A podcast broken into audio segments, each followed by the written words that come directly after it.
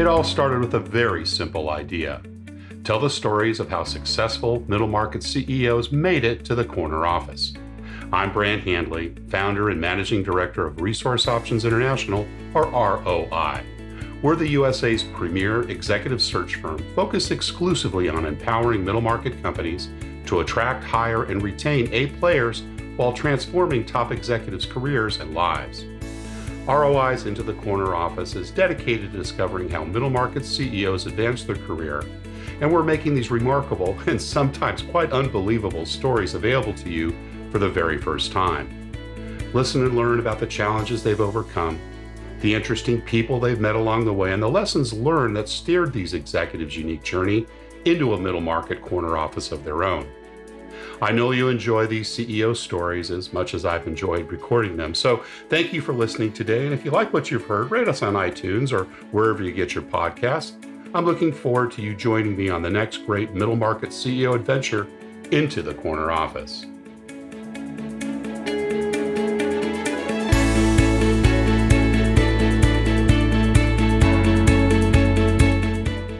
My guest today is Tom Gillespie, President and CEO of Living Well Disability Services.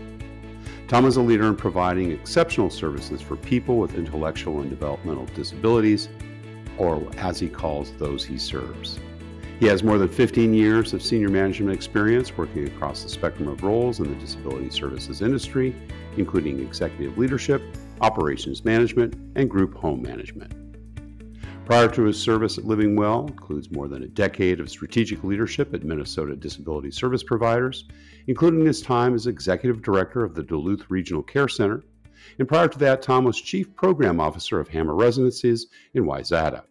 They provide services for more than 1,900 people impacted by disabilities. Tom is married to his high school sweetheart, Susie, and they have a five year old son, Henry. And he received his undergraduate degree in psychology from the University of Minnesota, Duluth, and an MBA from Concordia University in St. Paul. Tom Gillespie, welcome into the corner office.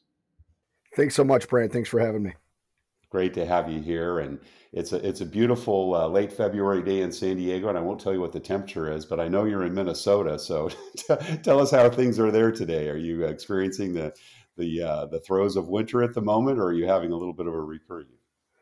Well, it's uh, it's a sunny day here, and, and in February nice. that means that uh, that, that uh, if it's sunny, it's cold. So I've uh, I've shoveled twice in the last 24 hours. We'll leave it at that. Oh my goodness! All right. Well, hopefully when people hears this, the thaw will be coming in Minnesota as well, and uh, just so good to have you on the show. We always like to start in the beginning, Tom, and that's uh, understanding a little bit about your early years. Tell us about where you grew up and what your early family life was like. Yeah, thanks, Brent. So, uh, so I, I, grew up in uh, in the Minneapolis uh, metro area, so just outside in a suburb called St. Louis Park. Um, I was actually born in El Paso, Texas. My dad was in the military, oh. but uh, but we we moved to the Minneapolis area uh, where he found work and kind of grew up there. Really spent uh, all of my childhood there, and you know, kind of got in with a, a, group of friends and met my my now wife while going to school there. So it's uh, it's really kind of the, the home base for me and my family for sure. Been apart for a while, yeah. Brothers and sisters. I have uh, an older sister. She's three years older, so we kind of grew yeah. up together. And then we have a, uh, a, brother that's 13 years younger than me. So, uh, oh wow! So he, okay. he kind of had the best of both worlds, where he got to be Big the baby of the family, and, and uh, kind of an only child at uh, at times too, while we were away at college. So. Yeah, yeah, I kind of know that feeling. My older brothers are seven and ten years older than me, so I think by the time I was ten, they were both out of the house. But it has its advantages and disadvantages. For sure. What about mom and dad? What did they do? So, uh, so my dad has always been in sales, uh, kind of uh-huh. postage, uh-huh. uh, postage sales. So, worked for a company called Pitney Bowes uh, for oh, for yeah, a lot of sure. my childhood, and right. Uh, has has actually just uh, just retired recently from UPS, where he was a oh, salesman oh, right. for for the last number of years. And, and my mom has always worked in in the school system, so she was a, a special ed para for the majority of of my childhood growing up. Nice, nice. Any uh, childhood lessons you remember from them? Things that uh, you know recall growing up that uh, kind of were formative in terms of some of the decisions you made, or or maybe didn't make, as the case may be, growing up. Yeah, you know, we we uh, we had a, a, really typical childhood. Uh, you know, it uh, it was it was the four of us, like I said, for for the majority of it. So, you know, it, it was it was always about taking care of others. My my mom was a, a, mm. big volunteer, so in addition to to being a special ed para. I, I, think she said yes every time uh, you know there there was something that needed volunteering. So she was great about yeah. that. And and um, you know, yeah, it, it was uh, it was a lot of a lot of sports, a lot of activities, uh, a little bit of church mixed in there, and um, you know, yeah, it uh, it was a, a, lot of fun, but uh, yeah, a lot of together time and, and a lot of uh, outreach and, and, taking care of others. Sounds like some good modeling from mom that might have influenced your career down the road. No question. well, we'll talk more about that later. What about other influencers? You know, were there grandparents nearby, or any, you know, special teachers or coaches that had an impact on you early on? Yeah, you know, like I said, sports was uh, was really big. So you know, I, I, would say in, in general, sports just brought so many great people uh, into our lives. My my what dad coached. What, what, were your uh, favorite sports? Yeah. Yeah, so baseball was uh, was probably uh, you know first and foremost. It, it's tough to be a Minnesota sports fan really for the last uh, forever, but uh, as I was growing up in 1987 and 1991, the Twins won World Series, so uh, so that that That's was right. That's right. A, a, big time, and uh, then played football, played hockey. Those were the the primary sports in my life. Vikings had some good years during those years as well, didn't they? Yeah, but always ending in heartbreak. Uh, you know, the, the missed field goals, the, you know, just the heartbreak. So, uh, yeah, a fun team always, to watch, right? Always a fun team to watch. Until you get to the playoffs, or until there's there's a, a pressure play, they break your heart. But that's how it goes. Yeah. Were you a good student in school? You know, as I've listened to your podcast, I hear just about everybody say yes. Uh, unfortunately for me, I uh, I, I wasn't uh, academically the best student, but I, I did. I loved school uh, because it, it was uh, it was a social connection yeah. point. So it's it's where I came to see my friends. It, it's where, uh, like I said, I got to play the the sports that I, I, wanted. So I I excelled in in everything at school except probably the the books. But uh, but but C's get degrees, as they say, and uh, and so I, I made it through and and I was able to to make it into uh, a community college first, and then uh, th- then on to the U of M. When did you start kind of first volunteering and you know kind of finding your heart and passion for serving others? You know, it, it really was uh, as I was in college. So, so I was at the University of Minnesota at their Duluth campus, which is in northern yeah. Minnesota, and uh, I needed a summer job at uh, one yeah. point. And uh, like I said, my mom was a special ed parent. She had a friend who worked for a company uh, that, uh, that, that ran group homes, and uh, she said, yeah. you know, they're they're hiring. Why don't you check it out? And I, I did, and um, you know, really, it, it, was supposed to be a summer job. I, I, had every intention of going back to work at the Super America overnights in in, uh, in Duluth at, at, college, but uh, you know, I, I, just fell in love with the work, and um, and that's yeah. that's really when I, I kind of just grew a passion for for serving others and, and taking care of folks that uh, you know they they have the the same desires, needs, wants as as you and I do, but uh, but need a little help to get those things done. What did you like best about it when you first kind of you know had that first job and experienced it?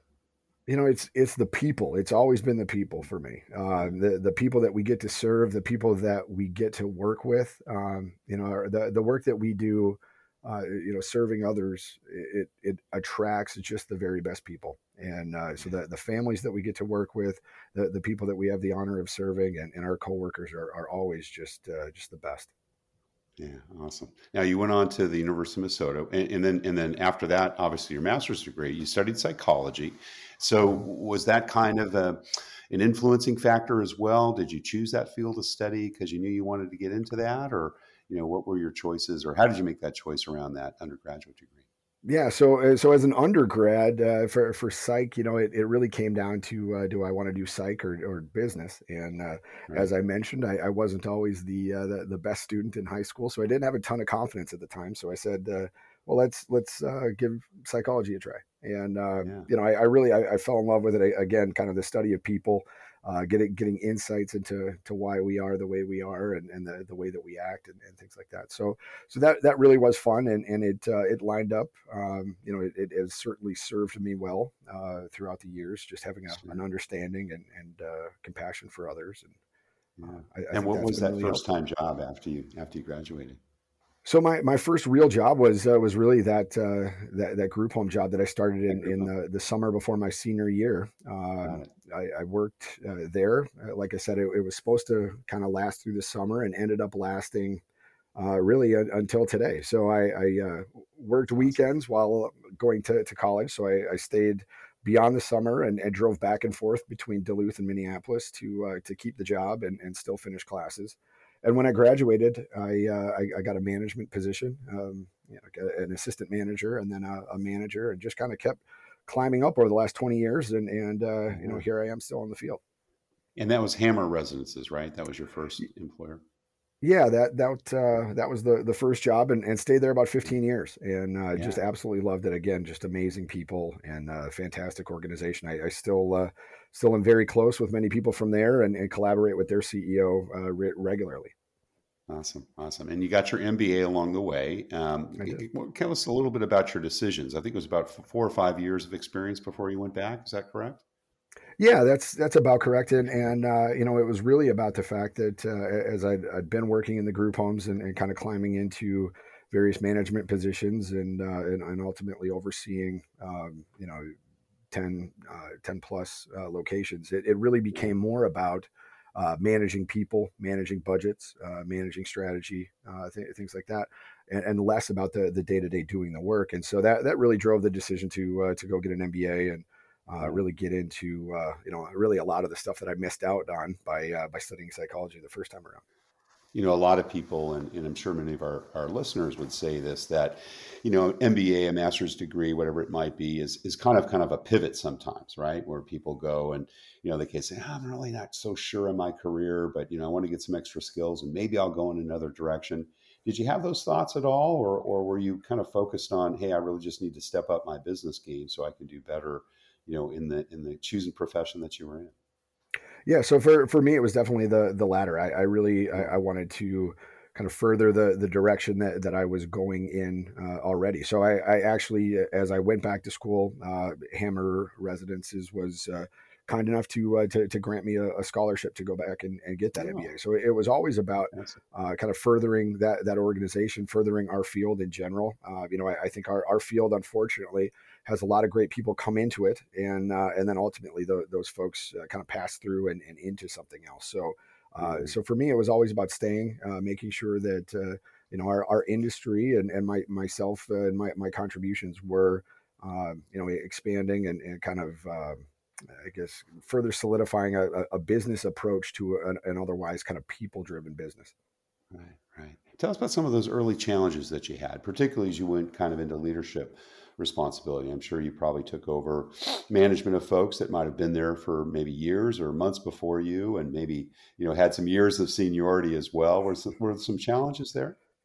Yeah, well, you know that that's kind of been a theme. I, I don't know if I'd, I'd, say challenges, although there there have been some. Um, you know, I, I definitely it's been a theme for me as kind of being the the new the new kid, the the young guy in the room, whatever yeah. it is. And so, um, you know, as a as a new manager coming in, uh, you know, I, I understood leadership and, and management at the time to be. Uh, the, you know the, the smartest person in the room. You had to have all the answers and, and be the solution to every problem. And uh, you know that's that's obviously you know sets you up to to to fail uh, pretty quickly. Obviously you, you can't solve every problem. Uh, and and but you, you try, try, hard to, right? you, you, try, and unfortunately, what what I learned is, um, you know, if if you come close and and you you become the solution uh, to every problem, that that becomes a pretty major problem itself, right? It it, it yeah. takes away the skills of others. It, it takes away, right. um, you know, the the confidence of others, and, and, instead, your phone just rings off the hook. So so really, you know, you, you burn yourself out, and, and you you take the the ball out of other people's hands, and, and that's not leadership. Right, right. Is there kind of a common thread or, you know, a common um, uh, motivation for, for a lot of people that, that join, you know, this area of work that you're in? And, and if so, what, what does that is? Tell us a little bit about that. You know, what are the kind of the, you know, the, the qualifications, you know, kind of, well, the resume stuff is, is as important perhaps, but, you know, what does it take from the heart to really do good work in this field? Well, you know, I, I, think we we often say that uh, if, if, people have a, a, heart for this work, um, we'll, we'll, teach them the rest. You know, I, yeah. when I started in the field, I didn't know how to cook, I didn't know how to clean, I couldn't pass a medication. Uh, I was an objectively terrible hire, Brant. But if you have a heart for for the work, you, you can always learn it because it's it's really, I mean, the the crux of of everything that we do is is a relationship If, if you have a relationship, you can uh, you can learn how to uh, how to serve others. If you have a, a passion for for helping people uh, be the best version of themselves, you can learn how to cook. You can learn how to fold clothes. You you can learn how to pass a medication. And and the fact is, if if you have that strong relationship, you're likely going to do it a heck of a lot better. So when we're looking for staff, we're looking for people who uh, want to care for others, maybe have uh, you know some uh, family connection to the the type of services that we do, or or you know so, some reason for serving others. We have a lot of folks who are looking to be nurses or work in the the mm. healthcare mm. field that come to us. Um, yeah. And then we have just a lot of great people who just want to help others, and uh, and that's uh, again that's the magic of what we do. Now, the people that your residents that are there, do you call them residents, or do you have another name that you refer uh, to? You know, we, we usually, you know, if uh, best case scenario, we, we call them Joe or Johnny or, or whatever their name is. Yeah. But uh, but yeah, I mean, we, we would say the the people that we serve. Uh, you know, we people try not to have it be clinical. We try not to, right, to say right. patients or, or whatever. But uh, but yeah. Now, are they there full time? Uh, you know, in other words, this is kind of be their life uh, when they check in, uh, or is it a, also folks that you kind of prepare for the outside world that then go out on their own? Combination of that. Give us a little bit of a flavor for what Hammer and, and, and other you know folks, and we'll talk about your current position in a moment. But I know you spent so much time at Hammer. I'd love to hear a little bit more about you know just exactly how you encountered that, and and you know what um, you know what the, the the folks that you serve there uh, you know we're doing in in in you know how you help them along. Yeah, you know, I, I think if if our system uh, is, is working the way that it should, we should be doing all the things that you just listed and and then some.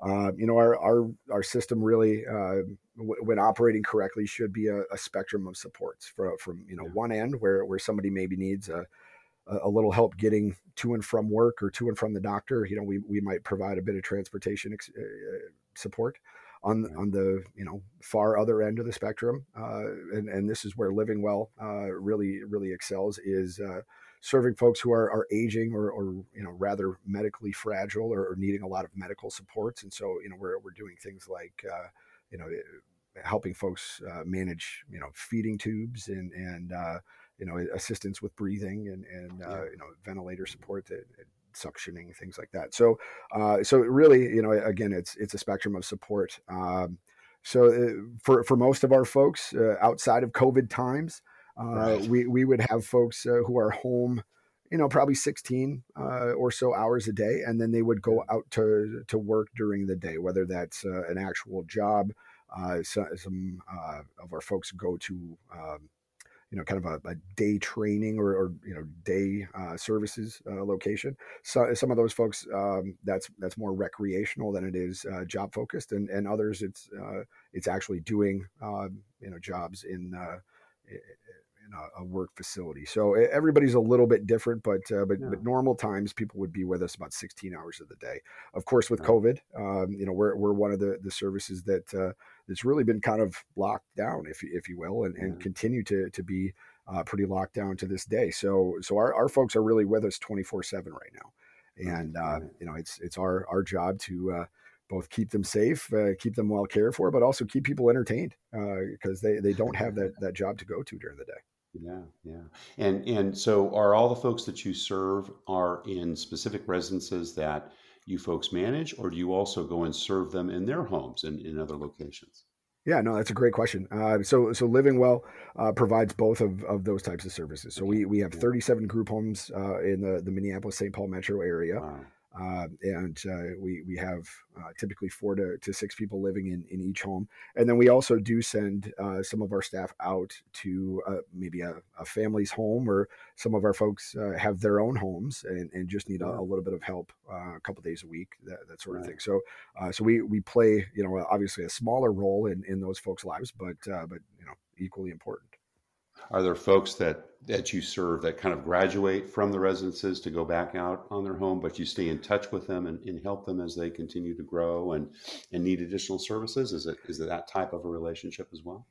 Yeah, certainly for, for folks on on that uh, kind of uh, less intense end of the the spectrum, uh, a lot of those folks, uh, you know, think of uh, high school students who are, are coming out of uh, out of a special ed system and and uh, have never lived on their own. You know, we would be building skills, helping people uh, kind of experience what it is to uh, to live on your own, making sure that people know how to cook, how to uh, you know take care of themselves. Um, you know, ride the bus, things like that. So we're we're building those skills in, in hopes of then uh, them moving to a, a, more independent type of a setting, and and then you know as uh, as, as folks age, uh, certainly we, we go the other way too, where, where people have, have, maybe lived on their own or lived with family the, the majority of uh, of their life, but as uh, either their needs change or, or their their family's capabilities change, uh, they need a more sustainable solution. And so you know th- those folks we tend to serve a bit later in life, um, but they, they they move into our group homes, and, and we're uh, you know, thrilled to be able to, to serve them for uh, for that part of their life. Awesome, awesome. What what are some of the leadership challenges that you've faced, Tom, over that period of time? And, and, you know, I'm specifically thinking about the folks that you know have the direct contact, as you did, you know, early in the career, because mm-hmm. I know you've progressed through a variety of different things. And and and how do you address those? Because I can imagine there's physical challenge, probably emotional challenges from some of the employees that that you lead and um, you know how, how do those things get addressed what, what are those i guess and, and how do those things get addressed yeah, you know, I, I think uh, I think the biggest challenge that, that we face as an industry, uh, and, and, this has uh, been disproportionately hard in the, the last couple of years, but uh, but it's making sure that our, our staff are, are making a livable wage. Now, for mm. for us uh, in in our industry, we do not have the ability uh, to set our prices. So, so we do not say, uh, you know, this is what uh, this is what our going rate is, and and uh, you know the the government chooses to pay that. They they basically assign uh, a, a, rate per hour of, of service or per unit of service. And so we we take that price. Uh, so we're, we're price takers, really across the board. Um, and, and, we have to make it work. So, uh, you know, obviously, fixed reimbursement uh, from the government mm-hmm. means uh, not quite a fixed uh, wage for our staff, but but certainly it, it's a compressed range where, where we do not have the ability to uh, say raise prices and, and raise wages. So uh, so so that's probably the biggest uh, d- difficulty uh, for for leadership is making sure that we're doing everything that we possibly can mm-hmm. for our employees. Uh, at Living Well, we're, we're very proud to, to say that uh, we care for our staff as well as we care for the folks that we serve. Uh, yeah. But obviously, that that's made uh, made difficult right now, and and uh, there's there's tough choices. So you know, we want to make sure that our staff understand that we're a partner. Uh, legislative advocacy and and uh, things like that are are things that we take up as as an organization, so that we can uh, hopefully drive up that that reimbursement. And and as a nonprofit, we're not trying to to increase revenue to increase profit. We're trying to increase revenue so that we can pass that on to our staff and, and, and serve more. Yeah, exactly. Yeah. And and is there supplemental fundraising that you need to do or can do beyond the government subsidies? There is. So as a nonprofit, that's uh, that's probably our, our biggest uh, differentiator, and and uh, you know something that, uh, that that we need to do, especially these days, more of and, and better with. Uh, but yeah. Uh, but yeah, as, as an organization, Living Well brings in about seven hundred and fifty thousand a year in fundraised dollars, and and really we we say that, that that's what helps us be exceptional that's what what takes our services beyond the basics and uh, and, and, really helps us uh, make sure that people are, are engaged in their community they're living uh, what what they uh, define to be a meaningful life not what you or i would say is a meaningful right. life for them but a, a, life of their choice and, and that's what we should all aspire to yeah, and a lot of growth. Uh, I know that you've been what about uh, is about a year and a half, two years now, in, in uh, or just a little over a year yeah, just over a year. Yeah, yep. yeah, yeah. So, so you know, yeah, go ahead. Sorry. Oh, just in, in terms of uh, in terms of growth, you know, for for us, it's uh, it, it's a time, especially with COVID, and, and like we talked about with the staff, where where we we don't have the ball. We're not playing offense right now. So we we've uh, we've opened. Uh, one one new location uh, in the last year. We're we're very proud to have done that. To be honest, a, a lot of our peers right now are, are actually challenge. Yeah. yeah, it it was uh, it was impressive, and and really um, in the context of many of our peer organizations closing uh, homes right now, Minnesota is experiencing actually mm. a uh, kind of a, a, step back due due to the funding and staffing challenges right now. Mm. Uh, pr- more providers are closing homes than, than opening them. So uh, so we, so we were thrilled to be able to do that, and and I, you know, I think the other the big uh, big growth area for us is is really that fundraising and, and trying to uh, kind of do do more on top of uh, what what the reimbursement from the government is. Right, right. And has that been successful during this uh, last phase of the pandemic? Are you finding that there's you know a bigger response in the community, particularly given some of the challenges that you're facing given the pandemic? You know, it, it has been, especially in the last six months. Um, yeah. You know, in in the past decade or so, we've had to make a case for how impactful our services are and, and how important they are.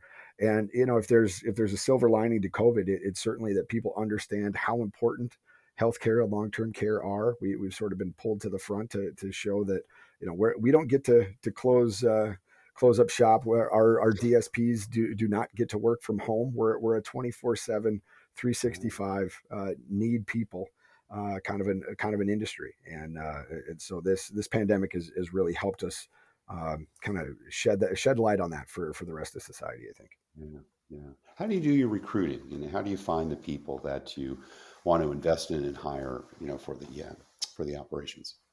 Well, I'll, I'll, tell you, I'm, I'm, just about ready to go start knocking on people's doors, but uh, but but we uh, you know we, we do uh, right right now like everybody. I mean, we we use a lot of the uh, the online uh, services, Indeed, and and uh, the, those types of folks. We we also do direct mailing to to folks who might be in nursing school, things like that. Um, virtual. Um, job fairs and, and, you know any way that we can get in front of in front of people. We actually had a an in-person job fair the other day which is nice to see those things coming back.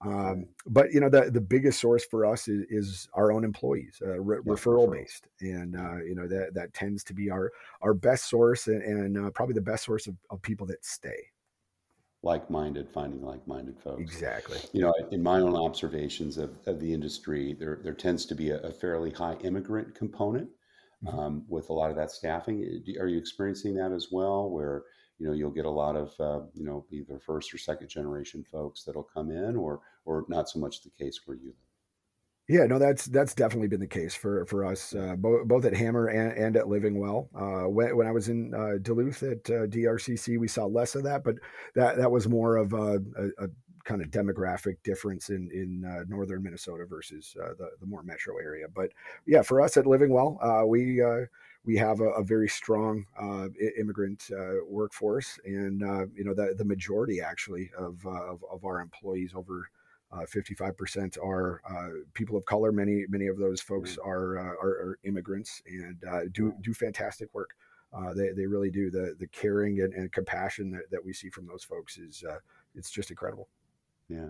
And how do you find that kind of the cultural um, integration with that? Are there challenges with that, or, or do they have certain skill sets that maybe even you know, um, prepare them better for that. I, I, lived in Asia for many years, Tom, and and you know, one of the things that so impressed me was the multi generational living.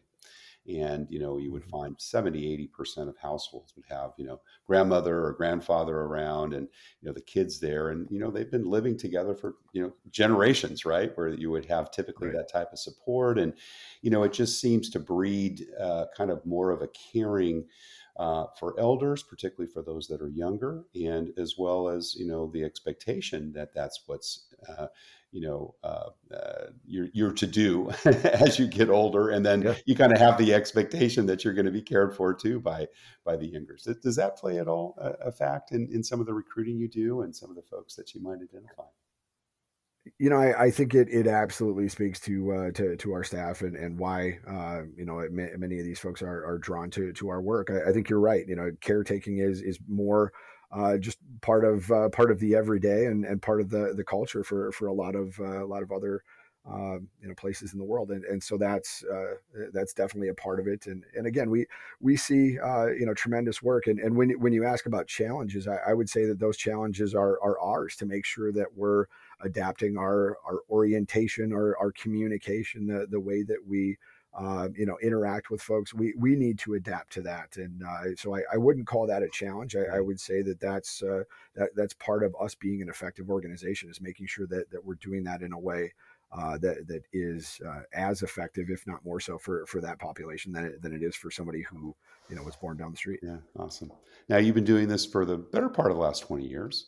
Um, how would you say your leadership styles evolved over that time, Tom? Well, it, you know, like I said, when I when I first became a manager, I, I thought I had to have every answer, and uh, you know, I, I think that I think that's uh, pretty common.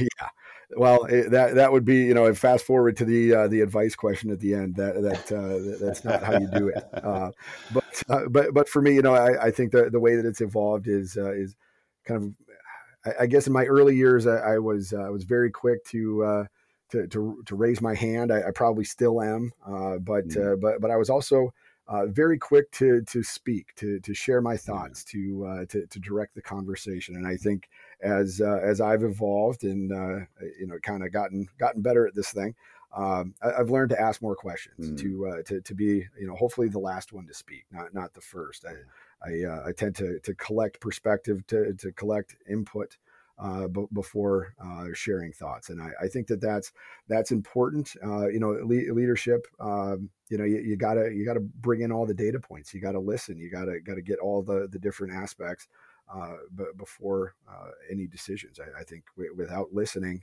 and, and knowing uh, you know the, the thoughts of your team. Um, you're going to pick the, the wrong wrong direction. So it, it really is about listening, surrounding yourself with, with great people, trusting them, letting them do their job, and uh, and making sure that that we uh, we stay pointed in the right direction. Yeah.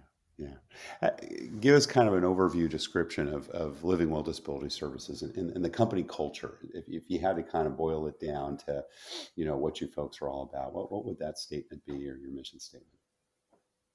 You know, our, our vision statement for, uh, for the organization is a, uh, we, we strive for a day when, uh, when, when folks who are impacted by disabilities and our staff live well. Mm. And I, mm. I, think that that sums it up really well. You know, it, it, uh, it, it's, it's about uh, us, us, chasing down, um, you know, uh, first defining what living well what means. means yeah. And that, and that, could be different, I suppose, you know, for each of the people exactly. you serve. Yeah. Yeah you know, if, if we're doing it right, it, it should look different, right? I mean, you you and I uh, have, have, different goals. We have different interests, probably different favorite foods or, or, whatever that might be. So, so the first thing is just to have that conversation, right, with, with the people that we serve, with the the employees that we have. Uh, we, we need to define what it means for them. And then we need to tailor our support and, and our, our leadership and, and all that to, to make sure that we're uh, helping drive that forward. Yeah. And, uh, and then I, I, think the most important part is, uh, you know, once we've done that, you start over. You ask the question again because it, it's going to change. you know, change. If, if, you had asked right. 10, 10, 10, years ago, I'd have really different, uh, really different thoughts than I do now, and and hopefully I'll have really different thoughts in ten years because we're all changing. Yeah, fantastic. And and gosh, you know, it's just it, uh, you know being in the recruiting world and and just thinking about your world. And we've done a little bit of nonprofit over the years, but you know, it's maybe five or ten percent of the business. It's got to be mm. so hard to find those folks probably even more so than you know in a kind of a corporate job where it's just a you know defined as a sales manager or an accountant you know how, how do you kind of get at the questions that you ask tom in terms of kind of determining who the kind of people are that should be joining your organization so, so what kind of questions do I yeah. ask when I'm interviewing? Yeah, Is that exactly. okay? Yeah. To, so to really kind of get uh, underneath uh, the surface of that. Yeah. Yeah. Well, so the the first thing I always ask uh, people when when they're coming to interview with me, and and uh, you know, I, I, guess first, you know, I, I have the the benefit of of uh, not having to to check uh, you know resumes or you know I, I assume that people have the skills if, if they've made it to a, an interview right, with me. Right. right. So so you know that that's a benefit. But the, the first thing I ask people to do is is to tell me a story. Mm. And uh, you know, I, I just say, you know, tell tell me a story about something you're proud of. Uh-huh and uh, I don't say it has to be work or it has to be family. I, but you know, the the first thing I learn uh, about somebody by by saying that is, uh, you know, it's kind of a statement of priority. What are they going to tell the story about? Yeah. Um, and uh, and then you know, you you also see. Uh, you learn a lot from people uh, when, when, you ask them to tell a story. You know, how, how can they spin a yarn? You know, do, do, can, can, they can they pull you in? Can, can they engage you? Those types of things. And you know, so I, I, learned a lot about that. And, and then, um, you know, I, I, also ask people a lot about, uh, you know, the, the way that they, they do their work, the way that they make decisions. I like to ask people how they know when they're right mm. or when they have the right answer. Mm. Uh, it's it's an interesting question, and and if if they give me too short of an answer or they're too sure in the way that they find out that they're right, uh, I like to push back. Yeah, you know, it, it, uh, it, it's something that uh, you know, ideally somebody would answer that question by saying, you know, they, they've they've shopped it around to, to some colleagues. They've uh, they've bounced it off of people. You know, they, we we we can't be right uh, by ourselves. You know, you, you gotta you gotta kind of run the the gauntlet before you you know that you have a, a good and working solution. So you know, I, I, like to get insight into that. And and then the the other thing that I, I often ask people to do is actually do a bit of a work simulation. So I, I, I would have people Uh, you know, commonly I'll, I'll, have them pick a topic that's important in, in their uh, part of, of our, our work and uh, present a, about it, why why it impacts uh, our work, why it's important, mm. what we should do about it as an industry or as an agency. kind of like a case just study. Again, so to, do, do they do they you prep them yeah. beforehand, or is that something you would do in the interview situation? No, I I, uh, I typically and, and uh, I've gotten some eye rolls from people over the years that you know, wow, you're really going to make him do this. Uh, but I, I like to, uh, yeah, I, I, like to give them a, a bit of homework, yeah. give them a, a, few days to go through it. You know, offer them if if they're internal or even uh, sometimes if they're external, to offer them the resources of our organization. You know, you can talk to our finance folks, talk oh. talk to our billing folks, whatever you need. Um, and, and, see what they come up with. But again, it, it's about you know, did they use those resources? Right. Did they right. did they tap into to the network that, that we provided them? Did they increase their perspective? Um, that that really tells us a lot about how people then are going to go about their work. And um, eh, you know, I, I, think it's important. Everybody can answer a question well. Sure. Uh, you know, again, by the time they're meeting with me, they've they've answered some questions well. So, was, you know, I, I, like to, to get get off the page and, and see how people work. Right. Uh, the case study situation is great. We're going through a CHRO search for a large retailer down in the southeast, and you know, we're, we've down to the final candidates, and we're going through case studies, and and it's so interesting to see how some folks. And, and, you know, and again, same sort of situation. We're providing as much data as we can. There, there's a lot of information you can go to, and how some folks just skim you know, and, and don't even mm-hmm. bother mm-hmm. to, you know, address the data they've been given or ask for any more and kind of do a cookie cutter approach and pull a template from mm-hmm. somewhere mm-hmm. else. And then others will come back with 15 questions, you know, on top of the data and want to know more and really start to dig. And, yeah. you know, and, and, even before you see the presentation, you've got kind of a feeling for, well, I, I kind of like this person, you know, and she's, she's exactly. getting into it a little yep. deeper than what we expected. I'm sure you see some of that yeah. as well. We do. Yeah. yeah. It's, uh, it, it, you know, people tend to, to make the decision easy by, by the time you've gone through a process like that, it, it's, it's often pretty clear who, who the, who the right person is for the job. And, right. you know, to, to your point, it, it's not always about getting the right answer. Yeah. It's about using the right process. Right. How did you make people feel while you went through yeah. it? Those types of things. Yeah. And the ideas that they come up with. How's retention in the industry, Tom? You, are you able to keep the people that you come on and hire? You know, do you have a, a high level of turnover?